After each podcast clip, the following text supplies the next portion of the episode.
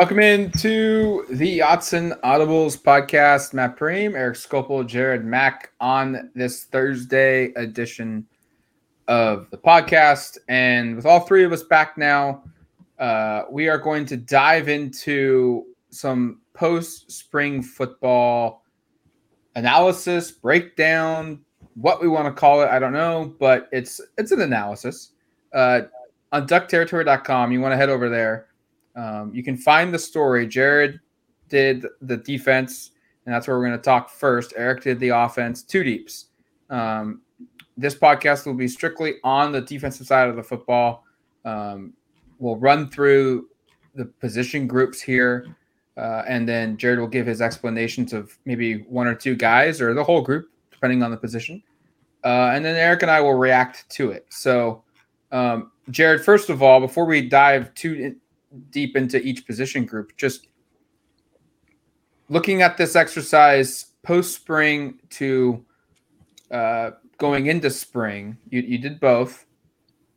Were there any kind of surprises in your eyes, you know, overarching surprises with the t- entire two deep, you know, after you saw all of spring football? No, not really. Um, I think there were just a couple guys where you know, they hit the transfer portal, or someone like Keith Brown, who was in my two deep originally going into spring, uh, was not in it coming out of spring, obviously. Um, but I think spring ball just kind of solidified uh, what my two deep was. Uh, I went pretty conservative with the two deep at the time and just went with guys who I really thought were going to be on the two deep. Um, lo and behold, most of them were. I think only a handful of them weren't. Um, again, this projected two deep is is what I think. It's not what uh, it's not necessarily what we're going to see on the field next season. It's not necessarily uh, full of people who we aren't going to see on the field next season.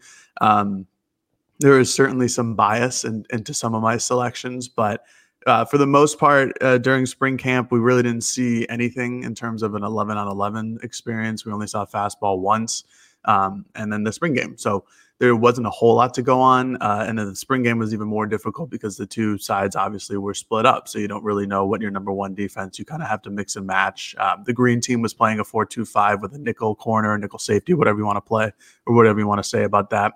So basically, three cornerbacks in the field. Uh, the yellow team was playing Oregon's more traditional 4 2 5 with uh, you know two corners and three safeties on the field. So, uh, you know, there's some mixing and matching that you got to do. Um, but overall, I don't uh, I don't know. I think it's. I think it was pretty conservative in my in my spring guesses the first time around. Um, I think this one is is also conservative just because there's just not a whole lot of information to go on, and um, and again, a couple bias picks, but but nothing crazy, I would say.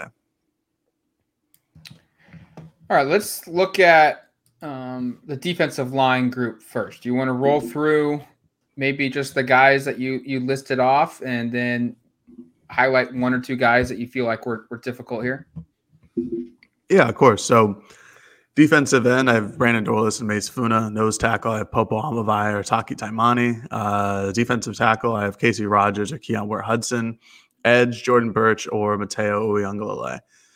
Um, the positioning in this group is a little difficult just because of the position versatility that this defensive line has. Uh, a lot of these guys were lining up outside, inside, wherever you want to do it, except for like, you know, Keyon Ware Hudson and Casey Rogers people are like real interior guys who aren't going to be lining up at D end or edge. But uh, Jordan Burch, and Brandon Dorlus have the ability to do both, line up at D end or edge. Uh, same with Mase Funa. Uh, Mase was playing a decent amount of, of D end on whatever team he was. I think he was green team um, during the spring game. Uh, and then I, the only addition that I've had in this group was Mateo Uiagalelei. Uh, heading into the spring, I had no idea what to think of him other than that, you know, he's you know highly rated kid. Watched all of his tape. I know what what he looks like, what he plays like, what he should look like, um, and that was exactly what he did look like during the spring and especially the spring game. So I was impressed with him overall. Um, I thought he got after the quarterback a lot during the spring game. I thought he did really well against, uh, you know, again, it was backup guys, but still Faaope Laloulu and Michael Wooten. Um, I thought they did really well against them. Uh, was quick to the ball, quick, quick after the snap. Um, I think that he should be a guy who's going to be in a package for a passing down situation for sure. I think you try to line up Dorlus Burch on the inside and then let Mateo uh, rush out on the edge and with probably with Popo and, as well as an interior defensive end. or excuse me, interior defensive lineman. So um, that would be ideal. But overall, I think this group was pretty solidified from Brandon Dorlus announcing his return um, and then Jordan Burch committing. Uh, there's there's a lot of talent on this defensive front. Uh, it would surprise me if a freshman made a really significant impact that got them into the starting lineup just because of how good the guys are in front of them. But this is my group. Um, what do you guys think? Um, I guess my first question was I noticed there's only one or on the depth chart. Um, and by the way, go check these out on Duck Territory. I, similar to to Jared, uh, tried to kind of be as tried to not use as many. I, we know we know what the depth chart will eventually look like, where there'll be like 13 of them, and I think we both mm-hmm. tried to avoid them. Why was Popo and um, Taki a position? I agree with you because I think that's a competition I'm really curious to track come fall. But why was that one where why was that the only one where you thought maybe there's an or should be used? Yeah, that was that was a pretty easy decision for me, uh, just because it's going to depend on who Oregon plays. Uh, if it's more of a pass heavy attack, you want Popo in there. If in there, if it's more of a rush heavy attack, you want Taki in there. Uh, we didn't get to watch Popo last year due to injury, but the year before he was one of Oregon's best pass rushers. Uh, this past season, Taki was one of Oregon's best uh, rush defenders. And so you just kind of, uh, I think Oregon and Dan Lanning and Tosh Lupoi, Tony Tuioti, I think they're all very comfortable with whoever's going to start at that position. But I think it's all variable on on matchup dependence. Um, I think Popo's really going to be able to rush the passer this season. Uh, we've heard a lot of really glowing things about him from Tony Tuioti, from Dan Lanning, from Tosh Lupoi, that uh, you know he's he's back to where he was originally pre-injury. So we'd love to hear that. But uh, I think Taki's an excellent rush defender. Um, yeah, not a lot of oars. I don't eh, like Erik, like you said, it's going to be a lot of oars once the real depth chart comes around, and I don't want it to be that. So I want it to be, I want it to be solidified. Like, hey, I think this guy's going to start, and this guy's going to be the backup. Um, but these guys, I can see them both starting. I don't know how many games are going to be on the schedule 12, 13. I can see them six and seven. Um, like, I, I think it'll all be kind of matchup dependent with those guys. It's notable that there's only one freshman, too in this group. Um, a lot of experience, so it's going to be really hard for the freshmen, whether they're true freshmen or redshirt freshmen, to kind of crack this group. Um, but I think this just goes in line with like, hey, like you've got to be pretty special just to even crack the two group, too deep of this group. Um, was there anybody that you like? My, I guess my question is like, who was maybe the toughest guy for you to leave off the list? Because the names that aren't on the list: Jake Shipley, Amarion Winston, Ben Roberts, um, Teitum Tuioti, Makil Gardner, Pome, um, Johnny Bowens, Jaden Moore. Um, was there anyone that was like, I have to give us a, a, thought here, or was it pretty clear cut? Like there was no one beyond Mateo that, that deserved to be on here. Uh, the only name was Amarion Winston uh, in the loan opportunities that we've seen 11 on 11 football during the spring. He was oftentimes with the one or two.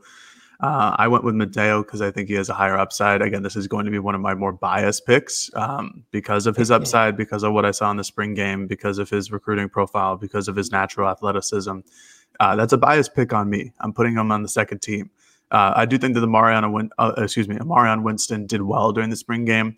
Uh, I've been pleasantly surprised with his growth. Uh, I didn't really anticipate him being a contributing member into this year's defense, but I certainly anticipate that he will be this upcoming season.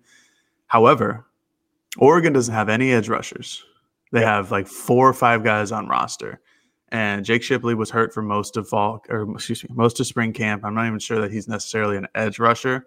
Um, but again, he was a guy whose name was brought up as Dan you know, talked about potential tight end options, which is all a bunch of baloney. But I'll but I digress. Um, I don't. I mean, I don't really see Shipley, you know, impacting the team that much. I'd say he probably has a similar role as to had what he had last year, which is limited, as, as a nice way to put it. Um, but Amarion, I think, is going to be an impact guy, uh, mostly because they have to have him be an impact guy because they don't got a lot of depth there and that he's actually improved. I think he looks better physically. I think he looks better on the uh, at the point of attack. I think his first step is pretty good. Um, I was pleasantly surprised again with what I saw during the spring game. So that was the only guy where I was like, uh, I should probably give some love to him. But again, that was this again. This is my depth chart, so I was a little bit biased, and I put Mateo Uiagalelei in front of him. I I think I share your bias. I think that's a probably the right. I think it's fair. You know, It's definitely I mean, I a bias. But I, I, think it's I agree with it. I mean, you I have just no think problem with it. you think about where these two. I mean, if you want to focus it on Amarion versus uh, Mateo or Teitum or whoever you want to throw in there, Ma- Mateo is a borderline five star recruit. Some services had him as a five star. He's one of the uh, more, I guess, prized guys, more anticipated players in this class, and he came in and had an awesome spring game. And we saw very little of this spring to to really give us a feel for this edge stuff. And as you said, Jared, there aren't many options. So I uh, I- was kind of trying to go through this too while I was looking at your depth chart before we started, going like, okay, who would I even substitute there? And kind of like you, I came came to the conclusion of I could go with one of these redshirt freshmen or another one of these true freshmen, but I don't think that they really have much of a shot to. I mean, I don't think that they're like you know clearly ahead. So yeah, I I think that's the right spot, and I think Mateo will be on defense certainly the only true freshman that we have in our two deeps. And for me next week to give a little hint, um, you might not see any other true freshmen on there either, um, just because I think based upon what we saw this spring, certainly some guys who are really impressive, but a lot of veterans back that make it difficult to really peg one of those guys in the in the top two units. And I would I would add one more thing, just Mateo's pass rushing grade, or not his grade, but I guess his ability. Um, even if that's his only thing, it's still better than the best that Amarion has. And that's no disrespect to Amarion. I just think Mateo's pass rushing ability is really good. I think it's like circa Kayvon Thibodeaux when he was a true freshman. Doesn't have the same explosiveness or get off the line, but he's a stronger, uh, more polished of a defensive lineman uh, from in terms of your pass rush moves. And that's all Kayvon Thibodeaux was asked to do for the first bunch of games until Gus Cumberlander got hurt. Just hey, third down, go, go rush the passer, and that's I think what I think that's what I think Mateo will be doing this year. Winston is just like a. I mean, this is no shot at him, but I, I agree with the decision. Mateo was a five star guy, five star athlete, and Winston was a borderline four star recruit. You're just, you're, you know, they're just two different players. Winston is a guy that you would hope this season, after a year of redshirting, has developed a little bit, can get on the field in some capacity, and then as a sophomore, maybe next year, that's his opportunity to really make a push for a starting lineup spot or a two deep spot. Whereas Mateo's athletically, he's there. He just now needs to fine tool the the techniques and the skills to, get there. All right. Uh we went through defensive line. Let's go to linebacker and then we'll take a, a break after this one. Small group, two positions, the Mac and the money. Um your thoughts going into this one? Uh, I had a lot of thoughts going into this one, uh, mostly because of you know what what we didn't what we haven't seen in eleven and eleven.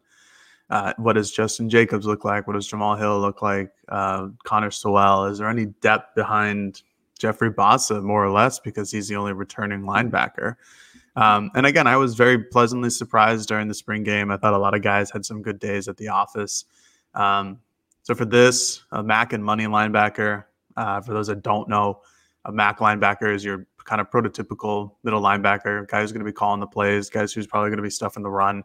Um, kind of your one of your main interior linebackers. While the money is more of your uh, how do I describe this? More of your uh, your your pass protection linebacker, a guy who's going to drop back into coverage, a guy who's going to be a little bit more versatile, have a different different but similar skill set as your Mac linebacker. So um, I got Jestin Jacobs as a starting Mac linebacker. I have Jeffrey Bassa as a starting money, and then Jamal Hill as the backup Mac, and then Devin Jackson as your backup money. And full disclosure, my Devin Jackson pick was complete bias because I think Connor Soelle had a good game. Um, but there's also not a whole lot of options here, similar to edge rusher. Uh, Oregon saw two transfer or two linebackers at the transfer portal, Harrison Taggart and Keith Brown, like I mentioned earlier. So they're limited. But uh, as the founding father of the Devin Jackson fan club last season, uh, to see him perform like he did at the spring game, and to hear what uh, coaches and players have said about him uh, during you know press conferences and interviews, I think he's really improved.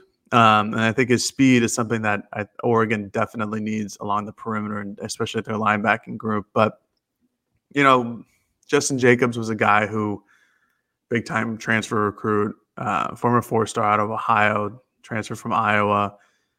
Had a season ending injury last season, so I wasn't necessarily sure that he was going to be ready by the time spring ball came around. He was. He played in the spring game, looked good. Uh, definitely the bigger of the two linebackers between he and Bassa, even though Bassa gained some weight.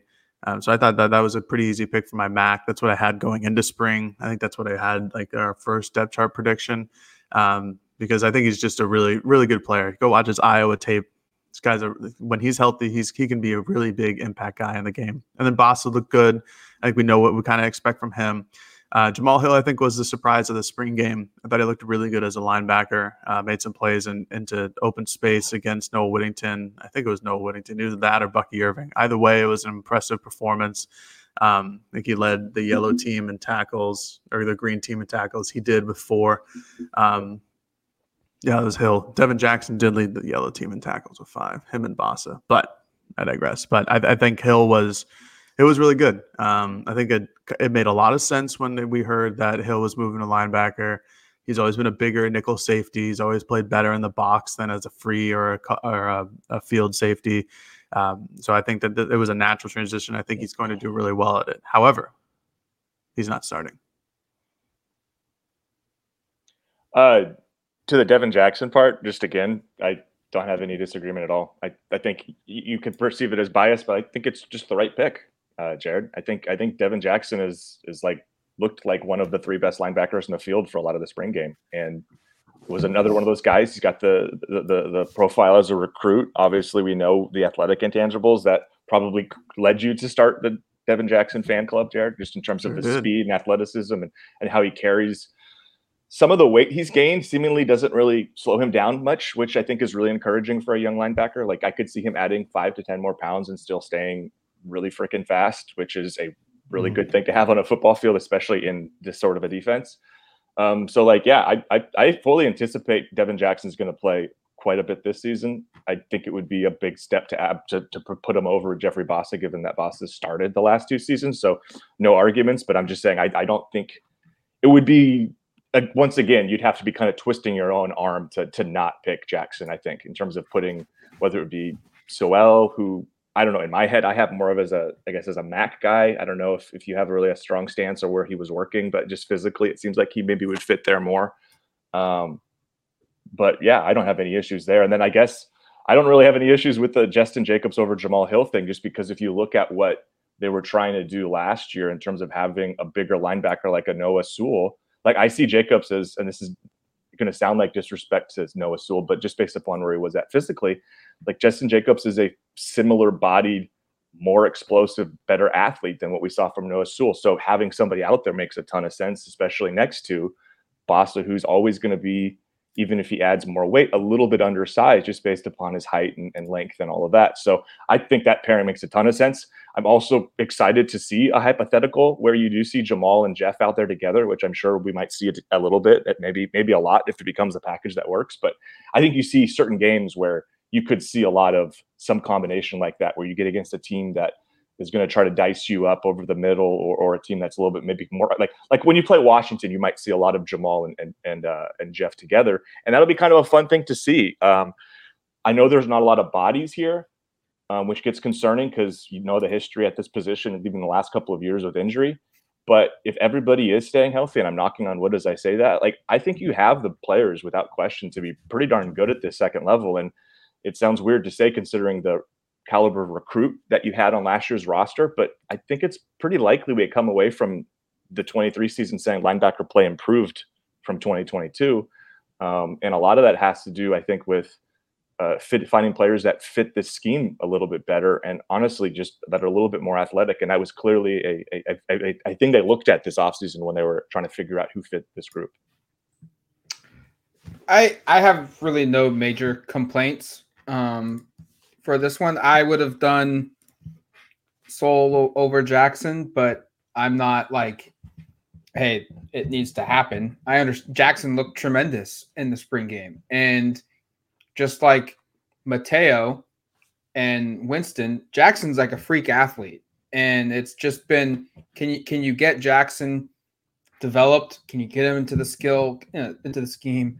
He understands what he's doing. And once he does, you know the athleticism takes over and that's where he becomes a really special player. So like i, I have no issues with um, jackson being on there. I probably would have put connor on there ahead but you know this is a case where they're probably going to duke it out for the first three or four position, you know, games of the season, and then one will emerge. And typically, you know, you when you see a guy, when you see this kind of a matchup, you you tend to go with what Jared did, the more athletic, the more physically better built player, and that's that's Devin Jackson. You know, maybe it maybe it doesn't click from like an understanding the scheme standpoint, but everything else is there. So I I get it. Um, the Jamal Hill one for me is going to be interesting because I think he looked really good. Jared laid it out perfectly. Maybe a better spot for him now that he's heavier. Um, but is he going to be big enough to push Bassa or Jacobs out of the out of the first group? I don't know. That's that's going to be the wild card where he may be tremendous, but just can't get higher because of the two guys ahead of him. And and that's fine. Like yeah. like Erik said, they need more athleticism. I know Sewell was hurt for most of the season last year, but you know, Bassa was their most athletic guy, but certainly still an undersized linebacker in that position. And teams took advantage of that. And now that Bassa has more weight and hasn't really lost a step off, or excuse me, athletically, and neither has Jamal Hill, that gives him more positional versatility. Um, even with all the, like Erik said, all the highly recruited linebackers that they had, uh, it just didn't didn't fit the scheme that they have now laid into this program. And this this position group this year seems to have those guys, at least on paper. Um, you know, unfortunately, games are never played on paper. So we'll have to see what it looks like in real life. But if the spring game was any microcosm of what it could be, it was a good sign where linebackers led the team, led both teams in tackles for, you know, I think what was it, Erik? Like two times last year that that yeah, happened. Two times. Two or two or three times. So that's a good sign. And that's what you need. Um, I think for the one more thing on Jackson, the the main reason I have him as on the two deep is because of one play in particular. There was an end around to Noah Whittington on the outside. Mm-hmm. And Devin Jackson shot the gap and tackled Whittington for a gain of one, maybe two yards. No one was doing that last year, yeah. mostly because they either A, weren't in position, which happened a lot, or B, they just weren't athletic enough. They just weren't fast enough to get around the edge to shoot between the tackle and the guard without either one of them, you know, putting a hand on get or blocking them. That's what Devin Jackson did. If you can find that, uh, if you can find that in the film, just rewatch it over and over again and try to imagine somebody from last year's team doing it because it wasn't happening.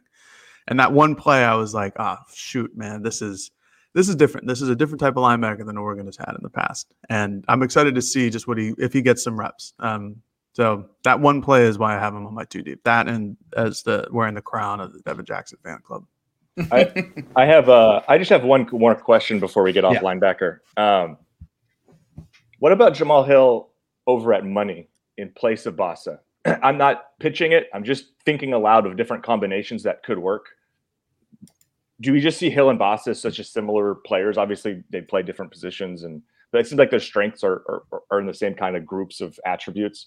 Do you think that works any better, possibly?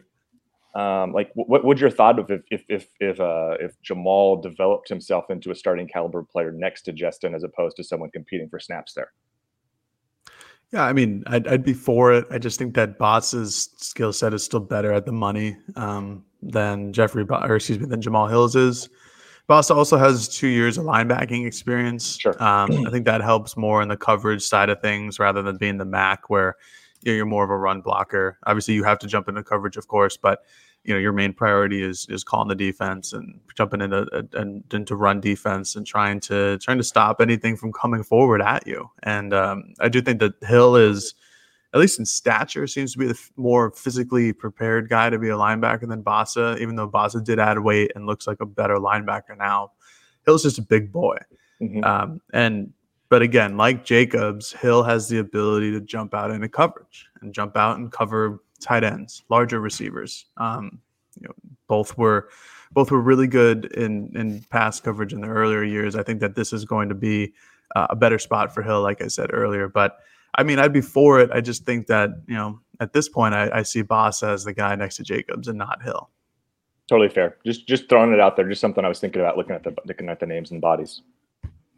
All right, let's take a quick break. When we come back, we'll uh, dive into the corners and the safety position groups.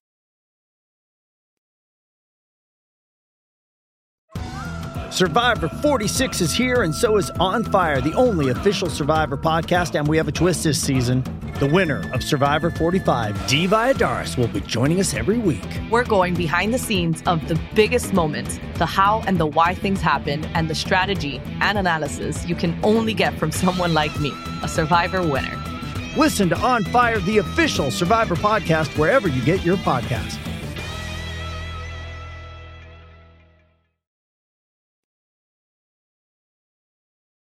All right, welcome back to the Autzen Audibles podcast. Uh, cornerback room now. Um, this is one where we probably kind of know who the four are. It's just where they fit, maybe, and or I mean, so the order of the two of the two groups. Um, Jared, your thoughts on just how you came about coming up with the two deep here at cornerback? Yeah, so uh, for my field cornerbacks, I have Bridges and Manning, and my boundary cornerbacks, I have Khyree Jackson and Jahlil Florence. Um, not a whole lot went into this. I'll be honest. I think this is exactly the same group of four that I had in my spring depth chart, um, and for reasons why it should be. Like they like if you watch the spring game, it was clear that Khyree Jackson is going to be an impact player at Oregon. Um, if you watch last season, uh, Trikweze Bridges was a solid quarterback next to Christian Gonzalez on the other side of the field. And then you saw moments of Jahlil Florence where he came in and, and, did his thing into games and you know provided a spark off the bench. Dontae Manning did something similar, maybe not as much. He had a decent uh, Holiday Bowl game. His best game actually was against Arizona, and then he got knocked out for targeting, which unfortunate because he was playing a great game. I think that those are the clearly the four best cornerbacks on the roster right now today because there's still a couple guys who are coming in. Dalen Austin, Roderick Pleasant, both basically top 100 recruits in high school, uh, both running track, both really fast. Um, guys who I think physically could perform at the D1 level, but you know they'll have to learn the playbook, so that's something else. But um, I think it was pretty simple. Uh, I think that Cole Martin had a great spring game. I just don't think that he's. I to be honest, I don't think he's tall enough to be a real cornerback, like a cover or like a boundary cornerback or a field cornerback, because he's 5'10, 5'11. I don't know what he's listed at, but it's not great. But him as a nickel corner was fantastic because he's he's burly enough, he's he's thick enough to get into the into a defender and be a safety type player in that essence. But you get Khyree Jackson, who I think is 6'2 or 6'3 um, interviewing him, we were looking eye to eye, and I'm like that six two level, but he's a tall kid. Trikweze Bridges has a wingspan over seven feet. So does Dontae Manning. Like these guys are long, and they're athletic, they're exactly who you want to see as a cornerback. And the, that's why I have these four guys. They're all very athletic. I think I could still jump on the Dontae Manning hype train because I still just love what he does, what he is like physically and athletically. He just hasn't gotten down the um, the like the cadence of being a cornerback like Trikweze Bridges has, moving from safety over to corner. Um, I still think it's a good cornerback room. I was impressed with what Khyree Jackson did during the spring game. Uh, I think he's a clear boundary guy rather than I, I, think you give the lesser assignment to Bridges, you give the better assignment to Khyree. Uh, not to say that Bridges is, is is bad, but I still think that he, that Bridges is a good cornerback. I think that these are just the clear four guys. Um, it wasn't really much of a debate in my head. Cole, I, I'm in total agreement. That was kind of where I was gonna. That was the first thing I thought of was if there was anyone from the spring game who really stood out, whose name wasn't mentioned, it would be his. And to your point, it was the exact one I was just gonna make, which is when you get into certain matchups, you know, he's gonna be probably a little bit more valuable than other games. Because to your point, I don't know if he can really thrive on the outside because he's just.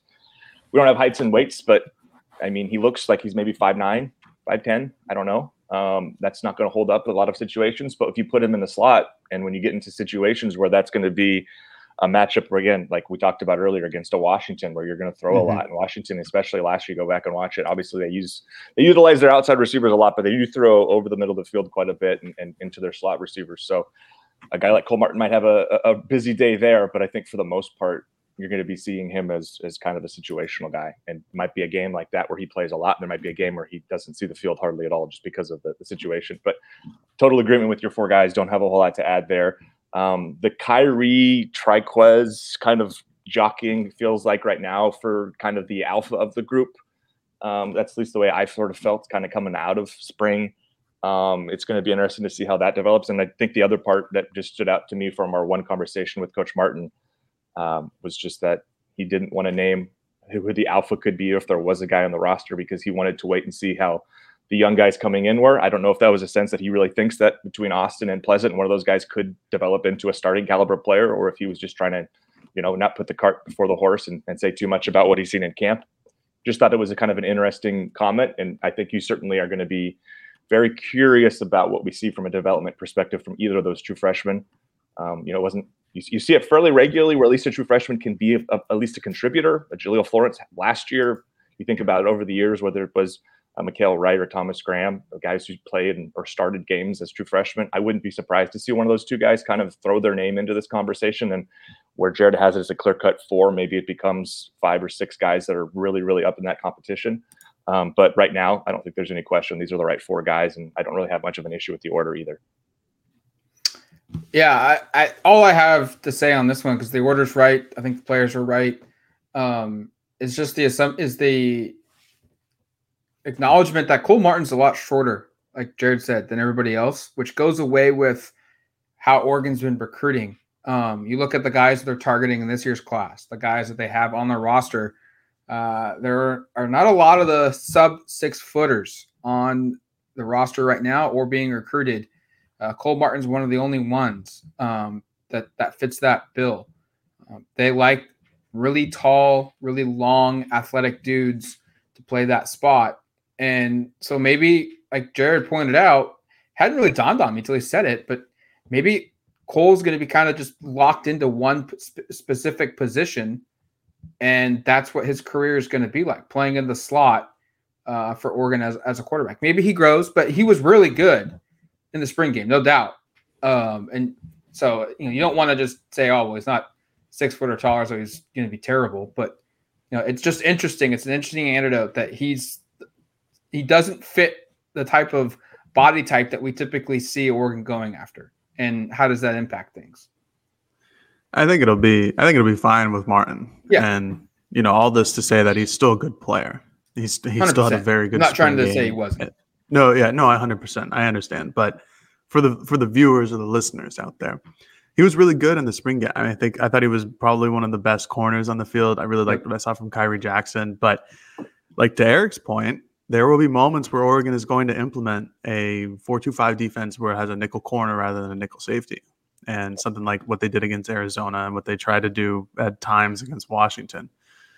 Hmm. Wouldn't surprise me at all if if Cole Martin just starts those games, just gets career starts blank and yeah. blank, or if Oregon, how they depend, how they feel about their safety situation, which we'll get to in a minute, if they just don't throw that combination out there every game, because Cole Martin looked look the part as a star, as a nickel star or a corner star, whatever you want to call it, because more or less that that is a positionless you know place to play in the field. Like a star safety is the same as a star corner. It's all the same. And if they want to put that lineup out with cole martin as that starting star they could do that the entire season if they so wanted to depending on how they feel about their uh, about their safety situation. If they want to just play Evan Williams and Tysheem Johnson and have Cole Martin is as the other safety, quote unquote, they can do that real easily because I think Cole Martin, honestly, is pretty perfect for that because he's built like a safety. He's very similar in stature and size to Tysheem Johnson, who was a star safety at Ole Miss. Um, yeah. But they all do their positional versatility. So I think it's I, I think that the options now are better than they were last season, where you saw Christian Gonzalez have to play nickel because somebody else wasn't prepared to play that against Arizona. Now you have options. Now you have four cornerbacks. You have another year of development from Jahlil Florence, and you guys got really talented guys coming on campus in the summer. I think they got options here, which is a good thing.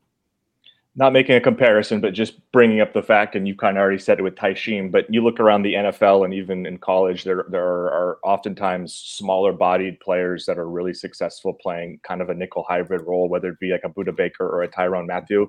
obviously in the NFL. I'm not saying he's those guys at all because that would be really ridiculous to make that comparison after one scrimmage where but I'm just saying you could see him develop into something more than just, you know, he's recruited and he's written as like it's written as a 5'10 corner on his profile. That's what it's going to say. I just think there's potentially more versatility into the point Jared made. Like you could, I think he could play a couple of different spots ultimately.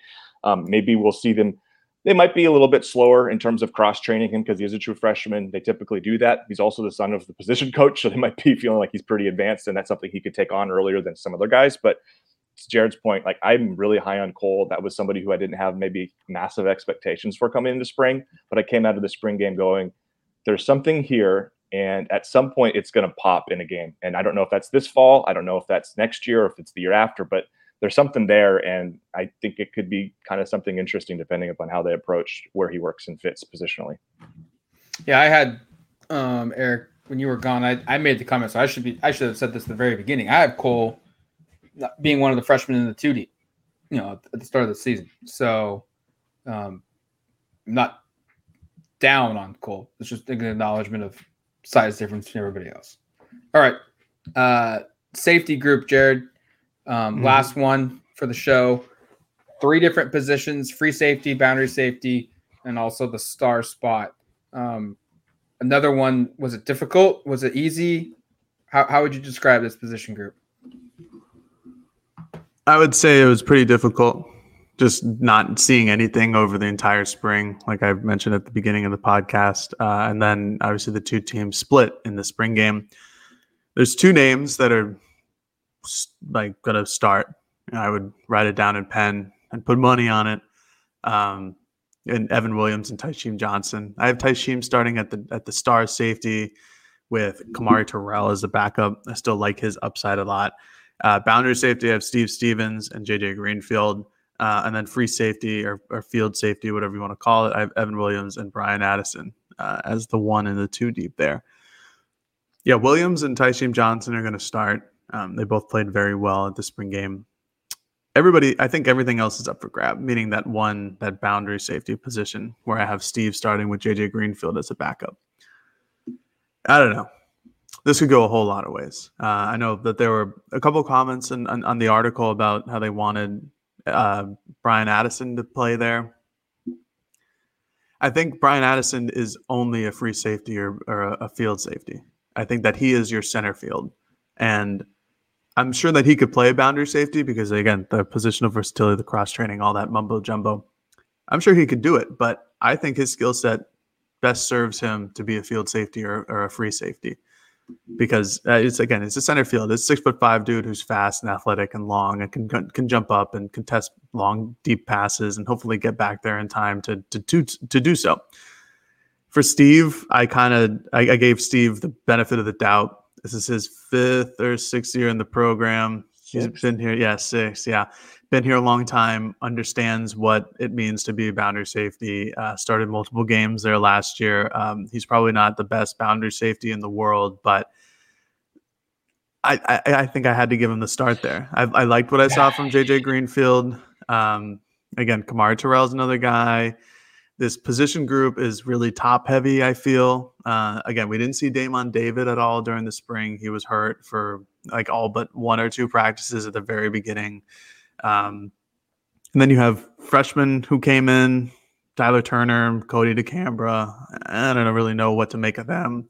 Although safety is probably the easiest position to learn on a football field, more or less. I don't know. It's a tough one. I might just throw Bryce Boettcher in there, another bias hey. pick. But um, I think, yeah, the boundary safety, if somebody comes through, I think that's the clear position that is the weakest. But this kind of goes back to my Cole Martin point where maybe Oregon punts on that idea they want to bring in BA and Steve Stephens off the bench. They move Tysheem Johnson to boundary. They keep Evan or they move Evan Williams to boundary or to free, and then Tysheem Johnson to boundary or free. Keep that star safety position, star corner position with Cole Martin, and then go from there. Um, I don't know what they'll do, but yeah, boundary safety is is the question mark that I had. Jared, if there was ever a time for you to push the Bryce Boettcher narrative. It's now. Now, do it yeah. now. Oh yeah, this is it is. He looked good the spring game. Go, uh, everybody, listen. Go read my feature story on Bryce Boettcher. It's pinned to my Twitter profile. So there you go. It's a good read, and uh, and he's a good player. No, he's not on your too deep, and I I obviously agree with why, but guy had a nice spring game. He's been mm-hmm. a good player on special teams. Like it's kind of cool seeing a local kid. I just want to give him a little little shout out, and I'm happy Jared has, has, has covered him so well. But um, yeah, no, I think I think I'm in. I don't really have much of an issue. I, I guess if we wanted to get um, their best coverage team on the field, you would put Addison at free safety, and maybe you could slide Evan Williams over to boundary. I'm just trying to think about how some of these combinations would work. But I'm in agreement, and we kind of talked about this. We talked about this before, I know, with Steve, where it's like physically, I think everybody's understanding he's he's not the athlete a lot of these guys are, but mentally, and you have to remember this is a huge part of it on the field. Like he's like one of the top IQ guys on the field. He's really, really good in terms of getting everything set up. So I do think there is a lot of value there, unless an Evan or somebody else is, you know, comparable or really close to comparable. I think you need someone like that out there. Um, that so was know, the guy uh. Hampton named first when was yeah. asked about like the leadership and the communication. Mm-hmm. Like it was Steve Stephens. So yeah, so I think there is he has more value than I think the average fan would think, and I know we've been critical too because some of the stuff physically last year wasn't awesome, but I I, I don't think you can. I think it would be hard to say he's not going to play big snaps unless there's somebody else who's again, unless Evan Williams or Tysheem is just like they are right there with him and they have a full read of the defense. They have and they can they can kind of substitute for him. I don't know if that works, but I do like the idea of if you could get, you know, BA out there. I, am in total agreement. Jared laid it out really well of just the length and speed. And if he's covering a lot of space out there, that makes a ton of sense. Um, certainly, it's going to be hard to, to, to beat him over the top unless he makes the wrong read if he's playing out there. So I, I like that. Um, and it would be, I think, could be advantageous to have Tysheem maybe at boundary there, and, and you could put Cole at nickel in terms of if you were trying to get your best coverage group out there or, or something like that. I'm not sure um, exactly how all of that works, but yeah, there's a lot of things to work with. But to Jared's point as well, it is kind of a top heavy group, and I think some of the guys we expected to be up here, like a Daymon David's a guy who, when he was recruited and brought in, I thought he was eventually going to be a guy who was in the two deep. You know, three years in, I would have told you, gosh, he seems like he would be. He had a really strong spring uh, his freshman year, and and has kind of just we haven't heard much from him. Um, and to your point, I don't know what you can expect from these true freshmen either. So um, the guys you listed are kind of the guys, and I don't have a ton of confidence or haven't seen enough from either JJ or Kamari to be like that guy is surefire to be a positive presence on the field. So there are some questions from a depth perspective. Um, you know, for sure. And I think that's something that we'll we'll be kind of following throughout the year. But there are a core group of guys that I think are, are very capable players, even if kind of the mix and match of it is sort of maybe difficult to kind of envision at times. I I look at this and I think you've got two really good guys, Evan Williams and Tysheem Johnson.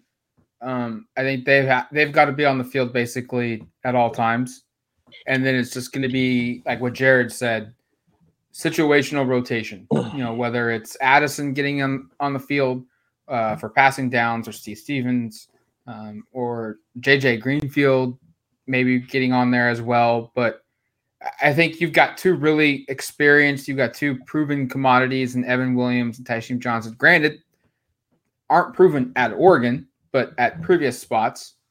Um, Addison's proven in certain areas. I think Steve's value as an IQ guy and communicator on the field is is highly valuable. His coach even says it. Uh, but there's just limitations with both Addison and Stephens, and it's just going to be a little bit of mixing and matching to the you know the opponent that you're playing that particular week, and also the down and the distance type of situation that they're dealing with on a play by play move. Um, guys not on the depth chart, I don't really have any issues at all here. Um, there really aren't any obvious ones. And um, we'll see if that changes. I mean, Ty Turner and Cody DeCambra were both here um, for spring ball. Like, can they make what kind of jumps will they make? Solomon, you know, we'll see. I, I, I don't know. Maybe, I guess the question here becomes like George talked a lot about cross training on this podcast. He mentioned it a lot in in the show or on, in the story. We know that they've done it do they try you know do they solve some of these safety issues by maybe moving a Trikweze Bridges over to safety and you know leaning into the depth they have at corner to help at safety. I don't know. Oh yes, the the Trikweze Bridges needs to move back to safety argument. Um, I think that all entirely depends on how they feel about their cornerback depth because while we know that there's a lot of talent in the room, and again, they're going to get some in the summer with Daylen Austin and Rodrick Pleasant, that's cool on paper. But like I said earlier, you know, play the games on them. You got to go on the field and play. And maybe they feel great about their cornerback depth. Maybe Jahlil Florence has made such a huge jump that he can is is very comparable, or Dontae Manning is very comparable to what Trikweze Bridges can be in the field, and then they can move him back to where I think he would play best as a free safety or boundary safety. Maybe hasn't happened. Um, hasn't happened in two years. Hasn't happened basically in three years. So I'm a little skeptical of that. I do think um, that it could be a possibility, but again, I think it just depends on how they feel about their cornerback depth. Um, because you look at a guy like Manning, who five star recruit in that 2020 class, you would kind of expect him or hope for him to be a starting grade cornerback at this point in his career. And if Trikweze Bridges, a three star Alabama guy, I think Lancaster in Alabama, um, if he's if he's your starting cornerback for two straight years now, there's you know some development thing that happened with Bridges and maybe not with Manning. But maybe that changes this offseason. Maybe that changes in the fall. Maybe they think that this is their best option. And if that's the case, then I kind of really like their secondary um, with Manning's versatility and athleticism. And then Bridges at safety, I think is his best and natural position. Uh, I think it's impressive that he's able to perform at both pretty darn well. But safety just makes a lot more sense, in my opinion, because of his length and his speed and his skill set. But we'll see. I'm still waiting on that because Bryan Addison and, and uh, Trikweze Bridges are the best safety combo on the team.